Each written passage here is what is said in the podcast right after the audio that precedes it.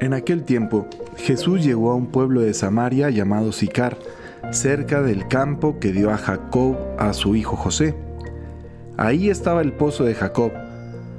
Jesús, que venía cansado del camino, se sentó sin más en el brocal del pozo.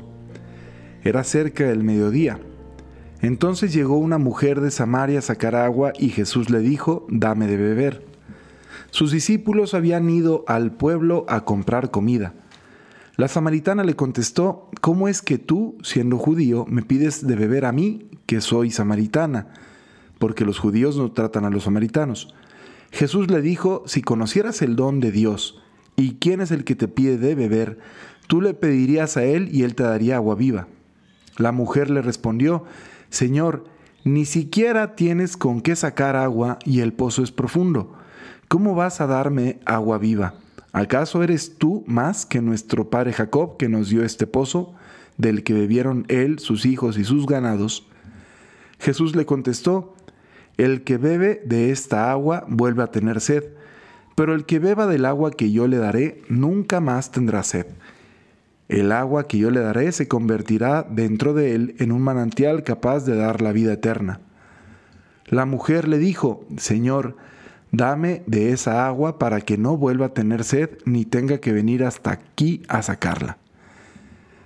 Él le dijo, ve a llamar a tu marido y vuelve. La mujer le contestó, no tengo marido. Jesús le dijo, tienes razón en decir, no tengo marido. Has tenido 5 y el que ahora tienes no es tu marido. En eso has dicho la verdad. La mujer le dijo, Señor, ya veo que eres profeta. Nuestros padres dieron culto en este monte y ustedes dicen que el sitio donde se debe dar culto está en Jerusalén. Jesús le dijo, créeme, mujer, que se acerca la hora en que ni en este monte ni en Jerusalén adorarán al Padre. Ustedes adoran lo que no conocen, nosotros adoramos lo que conocemos, porque la salvación viene de los judíos. Pero se acerca la hora, y hasta aquí, en que los que quieran dar culto verdadero adorarán al Padre en espíritu y en verdad, porque así es como el Padre quiere que se le dé culto. Dios es espíritu, y los que lo adoran deben hacerlo en espíritu y en verdad. La mujer le dijo, ya sé que va a venir el Mesías, es decir, Cristo. Cuando venga Él nos dará razón de todo. Jesús le dijo, soy yo el que habla contigo. En esto llegaron los discípulos y se sorprendieron de que estuviera conversando con una mujer. Sin embargo, ninguno le dijo, ¿qué le preguntas o de qué hablas con ella? Entonces la mujer dejó su cántaro, se fue al pueblo y comenzó a decir a la gente, vengan a ver a un hombre que me ha dicho todo lo que he hecho. ¿No será este el Mesías? Salieron del pueblo y se pusieron en camino hacia donde él estaba. Mientras tanto, sus discípulos le insistían, «Maestro, come». Él les dijo, «Yo tengo por comida un alimento que ustedes no conocen». Los discípulos comentaban entre sí, «¿Le habrá traído alguien de comer?» Jesús les dijo, «Mi alimento es hacer la voluntad del que me envió y llevar a término su obra.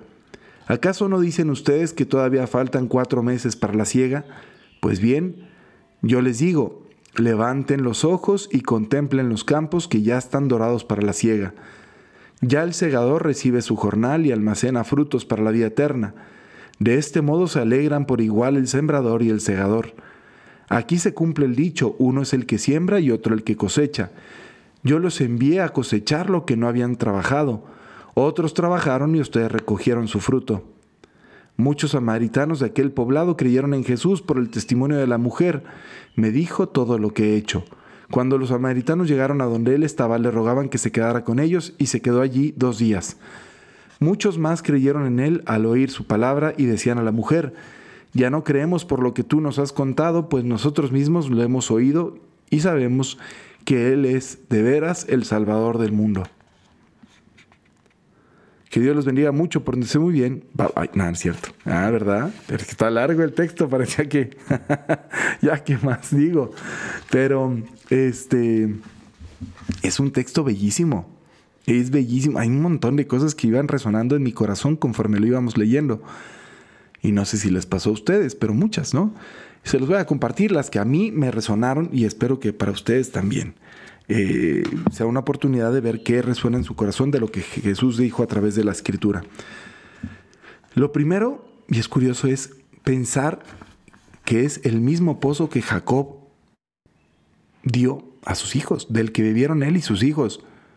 Jacob y los hijos de Jacob, José el soñador y sus hermanos, los de la bendición, las tribus de Israel. O sea, está fuerte. No sé, como que ver cómo se conecta el Nuevo Testamento con el Antiguo Testamento. Cristo que va a beber del mismo pozo de Jacob. Es decir, la tradición del pueblo de Israel, la Escritura que va siendo coherente consigo misma, la esperanza de que llegue el Mesías, que se avala por el testimonio de su propia vida.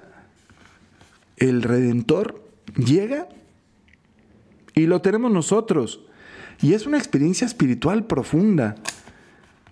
No es nada más. A veces, no sé, como que nos desconectamos con este misterio de lo que significa el Redentor. Y a ver si no me voy muy trepeado con esto, pero estamos conectándonos con el Redentor de la humanidad. Ese es el punto. Eso es en lo que creemos los cristianos, por si no sabían, que Cristo es el Redentor. Es decir, lo que Jesucristo hizo salvó a la humanidad entera. ¿De qué? Pues del peligro de estar separados para siempre de Dios, del no poder tener acceso al cielo, del no poder entrar en comunión plena con el Padre, del ir arrastrando en nuestra vida un sinsentido del sufrimiento, del no poderle darle un valor corredentor a las cosas que vamos experimentando. Cristo vino a liberarnos de la esclavitud de la muerte y del pecado. Después de Cristo, ya la humanidad entera está redimida. Quienes escuchan el nombre de Jesús y lo reciben, entran ya en la dinámica de la redención. El mundo entero se transforma en un lugar precioso. El mundo ahí, como lo ves, sale a la calle y camina por las calles y ve a los parques y entra a un centro comercial y contempla a las personas que están ahí. Y a cada una de las personas que estás ahí, aprenderás a verla con ojos nuevos. Y ya no te quedarás en su fealdad, en la fealdad de sus obras, en la fealdad de sus rostros a veces tan alejados de la felicidad, en la fealdad de sus acciones, de sus comentarios, o en la fealdad de los tuyos, sino que sabremos ir por encima de todas estas cosas a encontrarnos con la experiencia de la humanidad redimida. Cristo que va haciendo nuevas todas las cosas, la promesa que se cumple. Y se cumple aquí en el testimonio de esta mujer samaritana que tanto conmueve, ¿verdad? Esta mujer que tantas experiencias dolorosas vivió y a la que Jesús la invita a vivir en verdad, en espíritu y en verdad. De eso se trata, mis queridos hermanos y hermanas. No, de verdad, de eso se trata. De aprender a vivir en espíritu de verdad. De aprender a vivir conectados con Dios. Por usar una expresión, la de conectados, pero en comunión plena con Él. De saber ir por encima de las cosas. A veces como que parece que le machaco mucho a los ritualismos y así.